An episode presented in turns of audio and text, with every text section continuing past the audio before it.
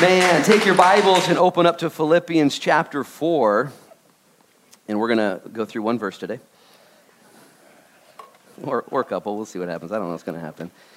Let me, let me ask you guys a question, though. Right now, we at South Beach Church, we monthly uh, support, we send some of your tithe and offering that you give to South Beach Church. We do this all over, nationally, locally, and globally. We support missions. We do missions in uh, Lincoln City. We support missions here in Newport. We support the hospital in missions. We support Grace Winds Haven. Uh, we, we, support uh, Diamonds in the Rough. How many of you guys, though, at South Beach Church think we should increase our giving to Diamonds in the Rough th- this year? How many of you guys think we should? Okay, I think let's do it. So here's my commitment to you because my commitment is to what God is doing, that we're going to do that as a church body. So our, our giving is going to increase to Diamonds in the Rough, but you heard what Carlos said. You guys can do that on your own as well. You're more than uh, welcome to stop by Diamonds in the Rough, located right there just north of Mazatlan. Go in there and schedule a visit, get prayed for, and pray for Carlos. Support them in that way. We're committed to this as well. Hey, take your Bibles now, Philippians 4, and let's get into God's Word and get God's Word into us. I'm going to say one more quick prayer. Lord, in Jesus' name, take these next 15 minutes we have set aside and multiply them times 10,000. May they be powerful for us, Lord, and may they be beneficial to others, and may they be glorifying to you. In Jesus' name we pray. Amen. Amen. Paul says this to the church at Philippi. He says in verse 10, he says, But I rejoiced in the Lord greatly that now at last your care for me has flourished again, though you surely did care, but you lacked opportunity. Paul's writing a letter to the church in response to the gift and to the report that had just recently come to him. This is one of three gifts that the church at Philippi had gathered together and sent to Paul in order to support his ministry. Paul was a sent missionary. He would go places and preach the gospel and start churches. That cost money as well. So, Philippi, the church that he'd started 11 years earlier, said, We'd like to participate. Can we take offerings and send them to you as often as possible? And Paul said here, Hey, it's been a while since you guys gave. And the reason it's been a while because you didn't have opportunity. You didn't know where I was. You didn't know what was going on. And they have two things going for them that we must have for ourselves. One is concern, and the other is opportunity. The church at Philippi was concerned about Paul. They saw what was happening, but they didn't have a way to give it. There was no online giving, there was no recurring uh, subscription on their giving for the church or Pushpay, all those things that we have now. But they did have a concern, but no way to give.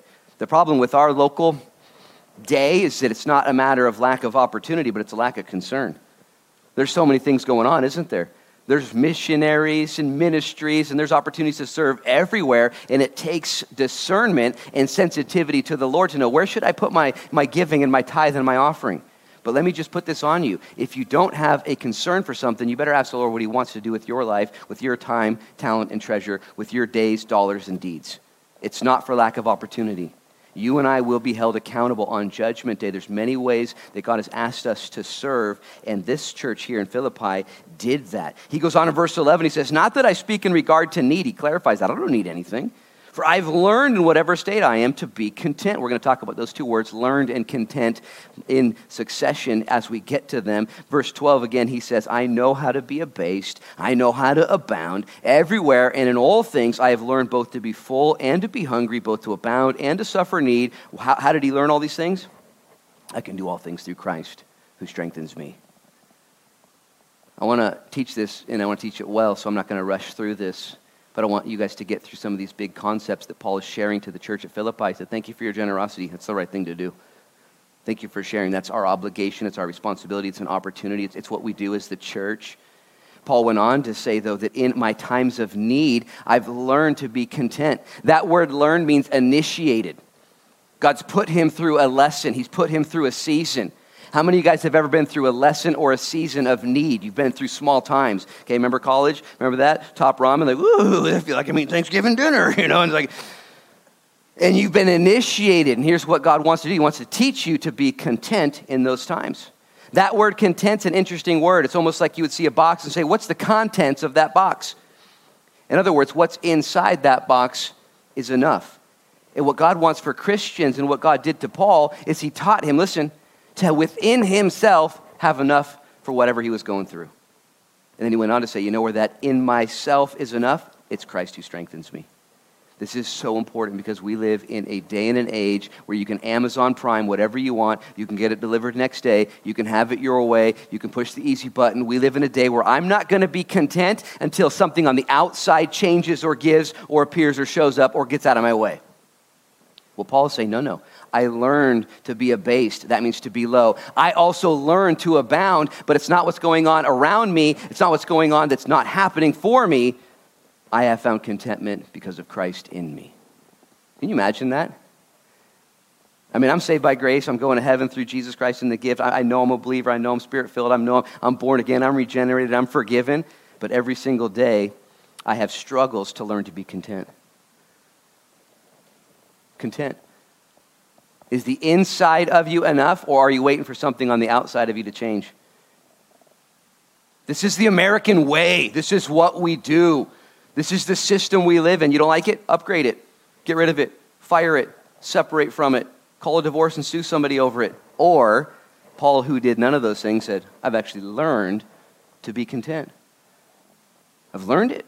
I've been initiated. I've been trained. It's now mine. Well, how'd you do that? Through Christ, who strengthens me.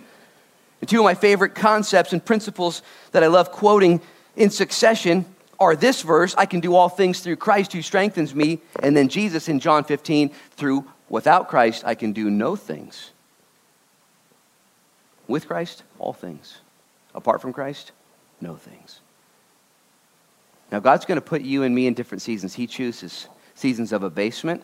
That means to be having nothing, everything taken from you, where you're living from paycheck to paycheck or even meal to meal, and it's a difficult time. He says, Hey, I want you to learn something in that time. I want you to learn contentment.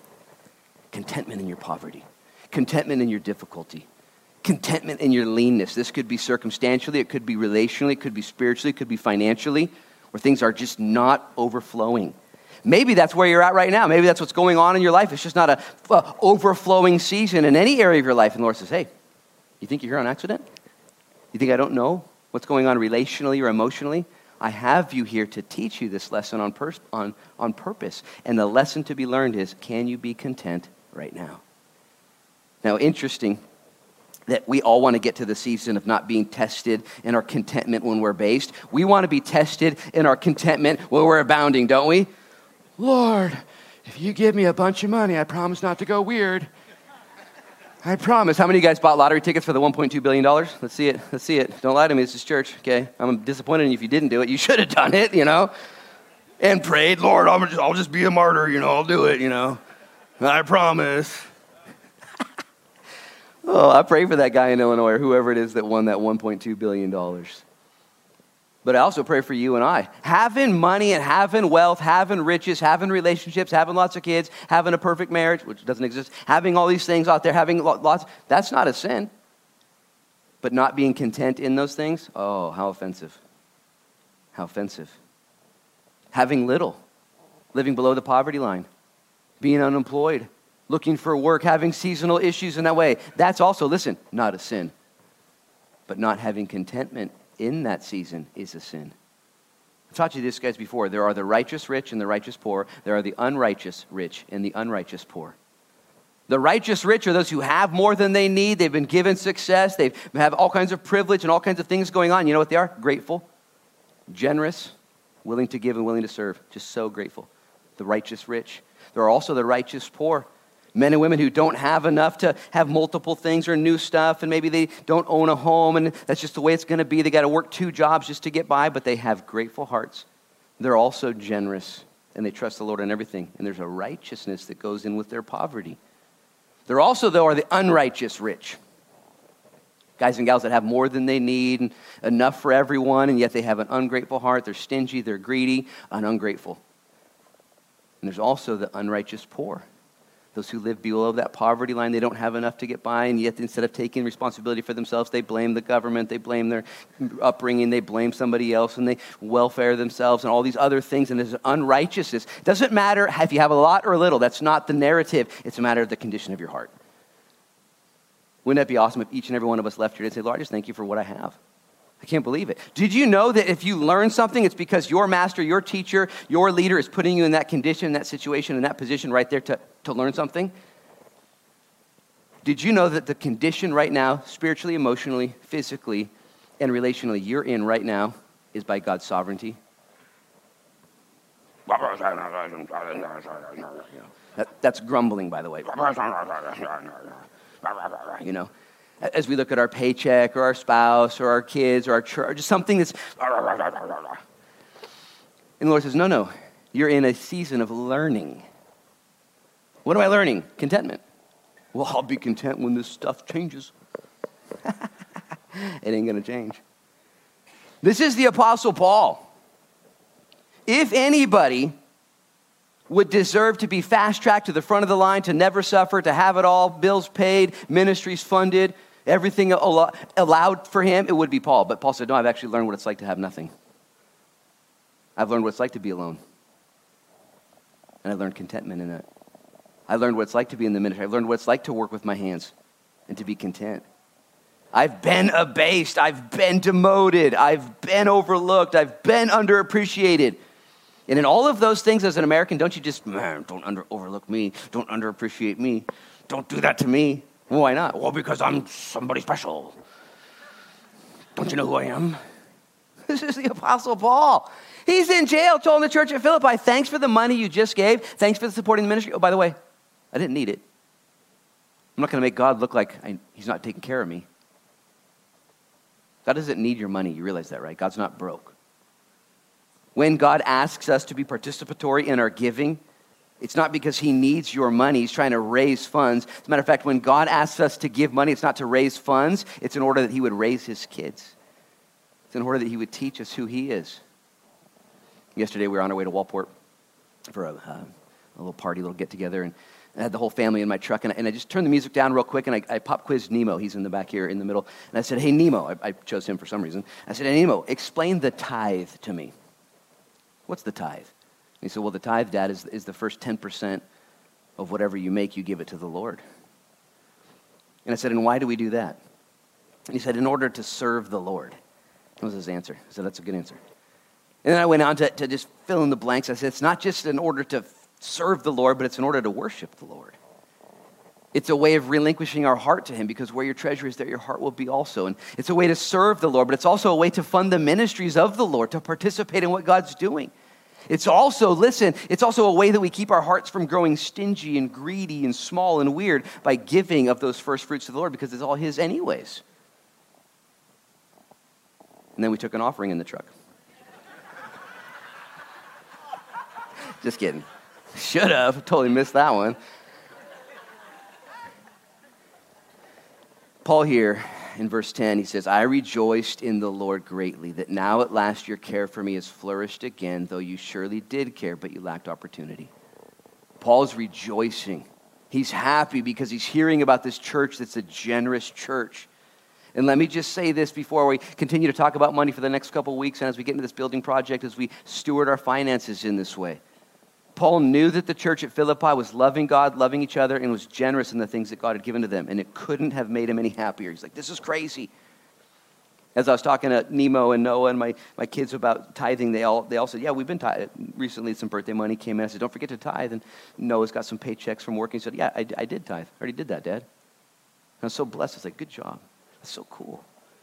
Last night, I was sitting in my my, my office up there studying, and I was just kind of looking around, and, and I started thinking about my parents taught me to tithe when I was a young person, and so I pretty much have been tithing my entire life, giving 10% of everything I've ever made. And there was a season where I was living wild and not caring about the things of God, but by and large, my whole life I've given to the Lord. And as I sat there last night, I just began to kind of think about all that I've given to the Lord, and it pales in comparison to all that the Lord's given to me. Is that not crazy? It pales in comparison. Because sometimes there's this sting as a, little guy or a gal, like, oh, I got a $100 check from grandma. And what do you mean I got to give 10 bucks? You know, and ah, what are they even going to do with that down there at that church? You know, and all these questions that my kids have. And yet, has God not been so good to you? And this is a generous church. You guys are generous. We're a generous church. Have you ever been to a generous church before? You got a generous church right now. Have you ever been to a stingy church before? Okay, I don't mean to like get weird. But stingy, non generous Christians are an oxymoron because our God is not stingy, He's generous. He's not broke, He's rich. And I believe the test that God wants us to do, both with our emotional, our relational, our financial giving, everything we have, is to know that the Lord will not be outgiven. When it comes to the fruits of the Spirit, the Bible says this in Galatians chapter 5. The fruits of the Spirit are, that's the fruits, the fruits, the abundance, and it lists love and joy and peace and patience and kindness and goodness and gentleness and meekness and self control. And then at the end it says, against such there is no law. There's no limit. How much fruit should a Christian have? How fruity should we actually be? And the Bible says there's no limit.